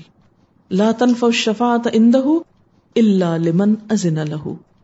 جس کے لیے اللہ خود اجازت دے ہاں آپ سفارش کیجیے کیونکہ یہ ایک آنر دیا جائے گا آپ کو۔ منافقین کے بارے میں بھی کہا گیا تھا نا، استغفر لہم او لا تستغفر لہم۔ آپ ان کے لیے بخشش مانگے یا نہ مانگے؟ ان تستغفر لہم سبعین مرتن آپ ان کے لیے ستر دفعہ بھی استغفار کریں۔ فلئی یغفر اللہ لہم۔ اللہ ان کو ہرگز معاف نہیں کرے گا۔ یہ قرآن کی آیت سورت التوبہ۔ قرآن اگر یہ بتاتا ہے ہمیں، استغفر لہم، آپ ان کے لیے بخشش مانگے او لا تستغفر یا نہ مانگے ان تستغفر لہم سبعین مرہ۔ آپ ان کے لیے ستر مرتبہ چاہیں تو استغفار کریں۔ لیکن اگر یہ ڈیزرو نہیں کرتے فلئی یغفر اللہ اللہ اس استغفار کو بھی قبول نہیں کرے گا۔ ہرگز قبول نہیں کرے گا۔ کیوں؟ اس لیے کہ اصل اختیار کس کے پاس ہے؟ اللہ کے پاس۔ ہمارے معاشرے میں یہ سب بدعنوانیاں اور خرابیاں انہی غلط عقائد کی وجہ سے۔ وہ چھڑا لے گا، وہ بچا لے گا، وہ کام آ جائے گا، وہ لہذا جو دل چاہے کرو۔ تو اس کا یہ مطلب نہیں کہ سفارش کرائی نہیں جا سکتی۔ دنیا کے کسی کام میں کسی کی سفارش سے کوئی اچھا کام ہوتا تو اس کو اجر ملے گا۔ آخرت میں بھی آپ صلی اللہ علیہ وسلم کی سفارش ہوگی۔ لیکن کن کے لیے ہوگی؟ جن کے لیے اللہ تعالیٰ اجازت دیں کہ آپ کر دیجیے ان کے لیے۔ اور وہ کون ہوگے یہ اللہ ہی کو پتا ہے۔ اس بنیاد پہ ہم جان بوجھ کے غلط کام کرتے رہے کہ چونکہ سفارش ہو جائے گی اس لیے چلو کرتے جاؤ جو چاہو۔ اس غلط عقیدہ شفات نے دروازہ کھول دیا لوگوں کو غلط کام کرنے کا۔ سوال ہے۔ ایک خاتون مجھ سے کہہ رہی تھی کہ حضور صلی اللہ علیہ وسلم نور تھے۔ انہیں کس نے بتایا؟ مثلاً کوئی بھی آپ سے کہتا ہے۔ میں بھی کہوں۔ کسی کو چھوڑیے۔ مثلاً یہی بات میں ہی کہوں آپ سے۔ تو آپ کا حق نہیں کہ مجھ سے پوچھے بھی کہاں لکھا ہے۔ حق ہے نا پوچھے کسی کے بارے میں بھی اور خصوصاً ایک نبی کے بارے میں بتانے کا حق کس کو ہے؟ قرآن میں ہمیں بتا دینا چاہیے تھا اللہ تعالیٰ کو کہ دیکھو وہ انسان نہیں تھے، وہ کچھ اور تھے۔ ان کے لیے قرآن میں کیا آتا ہے؟ کل انما انا بشر مثلکم۔ آپ ان کو بتا دیجیے کہ بے شک میں تم جیسا ہی ایک انسان ہوں۔ انما انا بشر مثلکم۔ یوحا الیہ۔ فرق یہ ہے کہ میری طرف وہی کی جاتی۔ میرا ظاہری پہلو انسان کا ہے اور دوسرا پہلو رسول کا ہے۔ اور وہی کا خلاصہ کیا ہے؟ انما الہکم الہ واحد، کہ تمہارا الہ معبود بس ایک الہ ہے، اس پر ایمان لاؤ، اس سے بس محبت کرو۔ مجھے کبھی سمجھ نہیں آتی کہ اس میں کون سا بڑا کریڈٹ ہے کہ کوئی شخص ایک مٹیریل سے نہیں دوسرے سے بنا ہو۔ اگر ہم مان بھی لیں، چلو، تھوڑی دیر کے لیے کہ آپ نور سے تو سو واٹ، پھر کیا ہوا؟ اس سے کیا ہوا؟ فرشتے بھی نور سے تھے، ہے نا؟ تو حقیقت تو یہ کہ فرشتوں سے بہتر ہے انسان بننا۔ تو بات یہ ہے کہ اس میں کیا کمال کی بات ہے کہ ہم اس پہ بحث کریں کہ نہیں نہیں، وہ انسان نہیں تھے، وہ نور تھے۔ تو اس طرح تو بہت سے فرشتے نور تھے۔ تو فرشتوں سے سجدہ کرایا گیا تھا حضرت آدم کو؟ اس سے کیا پتا چلتا ہے کہ انسان کی اہمیت فرشتوں سے زیادہ ہے۔ حضرت آدم جن کو مٹی سے بنایا گیا تھا، وہ افضل تھے کس سے؟ فرشتوں سے، کیونکہ ان کو ان کے آگے جھکایا گیا تھا۔ اس لیے اس طرح کی بحثیں کرنا جو ہے، اس کا کوئی فائدہ نہیں۔ اور نہ اس سے ہمارے کسی عمل پہ اثر پڑتا ہے۔ بعض لوگ مخصوص جگہوں پر جا کر اللہ سے دعا کرتے ہیں کہ یہاں دعائیں زیادہ قبول ہوتی ہیں۔ جو قرآن اور سنت سے ہمیں پتہ چلتا ہے کہ جن مخصوص جگہوں پہ دعائیں قبول ہوتی ہیں، وہ کون سی ہیں؟ مثال کے طور پر خانہ کعبہ کے پاس جب اس پہ آپ کی نظر پڑے، حجر اسود کے پاس زمزم پیتے ہوئے۔ اس کے علاوہ کچھ اور مقامات ہیں۔ ان میں کسی عام انسان کی قبر کا کوئی ذکر نہیں ہے کہ فلاں نیک انسان جو تمہارے ملک میں پیدا ہوگا، اس کی قبر پہ جا کے تم دعا کرنا تو زیادہ قبول ہوگی۔ کہتے کہ کراچی کے ساحلوں پر تین بزرگوں کے مزار ہیں، مصری شاہ عبداللہ شاہ غازی اور تیسرے کا نام نہیں لکھا ہوا پھر یہ کیوں لکھا آپ نے؟ ان کی دعاؤں اور مزاروں کی برکت سے یہاں سیلاب یا سمندری طوفان نہیں آتا۔ اللہ ہی بہتر جانتا ہے۔ ہمیں کہیں بھی قرآن اور سنت سے یہ نہیں پتا چلتا کہ کسی انسان کے بس میں ہے کسی طوفان کو روکنا۔ اگر اللہ لانا چاہے اور کوئی انسان اس کو روک لے۔ یہ تو نہیں ہو سکتا۔ آپ کے روزے پر جا کر دعا مانگنے کی کیا حقیقت ہے؟ کچھ لوگ کہتے ہیں کہ مدینہ میں قبر مبارک پر جا کر جو دعا مانگی جائے، وہ قبول ہوتی۔ کوئی ثبوت نہیں قرآن اور سنت سے اس چیز کا۔ ویسے یہ ہے کہ مسجد نبوی جو ہے وہ ایک بابرکت جگہ ہے۔ وہاں اللہ کے رسول صلی اللہ علیہ وسلم کی عبادتیں تھیں، دعائیں تھیں۔ تو اس اعتبار سے اگر کوئی شخص وہاں جاتا ہے تو اس کے دل کی حالت خوشو خزو کیفیت بدلتی ہے۔ اس میں یکسوئی زیادہ آتی ہے، دعا زیادہ اچھی ہوتی ہے۔ جتنی اچھی دعا ہوگی، اتنے قبولیت کے چانسز زیادہ ہیں۔ لیکن آپ صلی اللہ علیہ وسلم نے کوئی ایسی تعلیم نہیں دی کہ یہاں تمہاری دعا زیادہ قبول ہوگی۔ آپ نے کہا کہ کبھی کبھی الہام ہو جاتا ہے تو جو لوگ الہام کے دعوے کرتے ہیں تو ان کی بات ماننی چاہیے کہ نہیں، مثلاً کسی کی چوری ہو گئی اور وہ کسی کے ساتھ کسی سے جا کے پوچھے، نہیں، اس طرح کی الہام پر ایمان کا کہیں ذکر نہیں۔ وہی پر ایمان کہا گیا ہے کہ لاؤ۔ لیکن الہام پر ایمان کہیں قرآن اور سنت میں ہم کو نہیں بتایا گیا کہ اس کو بھی ضرور مانو۔ یہ کہنا کہ فلاں ڈاکٹر سے شفا ہوئی، یہ کیسا ہے؟ یہ بھی شرک کی ایک قسم ہے۔ شفا اللہ ہی دیتا ہے، ڈاکٹر علاج کرتا ہے۔ یہ کہہ سکتے ہیں کہ اللہ تعالیٰ نے فلاں کے ذریعے مجھے یہ نعمت بخشی۔ رسول پاک صلی اللہ علیہ وسلم کے وسیلے سے مانگنا جائز ہے یا اللہ سے؟ بات یہ ہے کہ قرآن پاک میں ہمیں بتایا گیا کہ وہ ازا اللہ کا عبادی انی انی قریب اجیب دعوت زیادہ جب میرے بندے آپ سے میرے بارے میں پوچھے تو آپ بتا دیجیے میں قریب ہوں۔ میں پکارنے والے کی پکار کا جواب دیتا ہوں۔ ازاد آنی جب بھی وہ مجھے پکارتا تو اس میں تو ہمیں نہیں بتایا گیا کہ پکارنے والے کو فلاں اور فلاں ذریعے سے آنا چاہیے تو جب میں دعا سنتا ہوں۔ قرآن پاک کی کتنی دعائیں ہیں۔ چہل ربنا، آپ نے پڑھی ہوگی، چالیس ربنا ہے۔ تو اس میں کیا ہے؟ سب میں کیا کہا گیا؟ ربنا، اے ہمارے رب۔ کسی ذریعے کی کوئی بات نہیں ہوئی۔ نبی صلی اللہ علیہ وسلم کی دعائیں جو ہیں وہ سب کس سے شروع ہوتی ہیں؟ اللہ اس لیے آپ کی دعاؤں میں کوئی ایسی چیز خود سے نہیں سکھائی گئی۔ بعض اوقات کچھ لوگوں نے یہ ایسا ضرور کیا کہ انہوں نے نیک اعمال کی بجائے نیک لوگوں کا بھی وسیلہ دینا شروع کر دیا۔ تو یہ ان لوگوں کا اپنا خیال ہے۔ قرآن اور سنت میں دراصل کیا ہے کہ نیک اعمال کا وسیلہ دیا جا سکتا ہے۔ جیسے وہ ایک غار میں تین لوگ جو بند ہو گئے تھے۔ انہوں نے کیا کیا تھا؟ اپنے نیک اعمال کے وسیلے کی بات کی تھی۔ لیکن انہوں نے بھی یہ نہیں کہا تھا کہ کسی آنے والے یا گزرے ہوئے پیغمبر کے وسیلے سے کوئی بات کی جائے۔ اس میں ہم یہ بھی دیکھتے ہیں، ایک صحابی نے یوں دعا کی کہ اے اللہ میں تجھ سے سوال کرتا ہوں اس بات کے وسیلے سے کہ میں گواہی دیتا ہوں کہ بے شک تو ہی اللہ ہے۔ تیرے سوا کوئی معبود نہیں، تو اکیلا ہے، بے نیاز ہے، تیری کوئی اولاد نہیں۔ نہ تو کسی کی اولاد ہے، نہ کوئی تیرے برابر ہے۔ نبی صلی اللہ علیہ وسلم یہ سن رہے تھے۔ آپ نے فرمایا، اس ذات کی قسم جس کے قبضے میں میری جان ہے، اس شخص نے اللہ سے، اس کے اسم اعظم کے وسیلے سے دعا کی۔ جو شخص اس وسیلے سے دعا کرے گا، اللہ قبول فرمائے گا۔ اور جو مانگے گا، ضرور دیا جائے گا۔ تو اس سے کیا پتا چلتا ہے کہ اللہ کے جو نام ہیں، ان کا وسیلہ آپ بنا سکتے ہیں۔ اس کی دلیل ملتی ہے۔ اسی طرح ایک نابینا صحابی نے حضور صلی اللہ علیہ وسلم کی خدمت میں عرض کیا کہ آپ اللہ سے دعا کریں کہ وہ میری بینائی لوٹا دے۔ تو آپ نے دعا کی، صحابی نے بھی دعا کی۔ ہوں تو کیا دعا تھی؟ اے اللہ، میں تجھ سے سوال کرتا ہوں۔ اور تیرے نبی محمد صلی اللہ علیہ وسلم کے ذریعے تیری طرف متوجہ ہوتا ہوں۔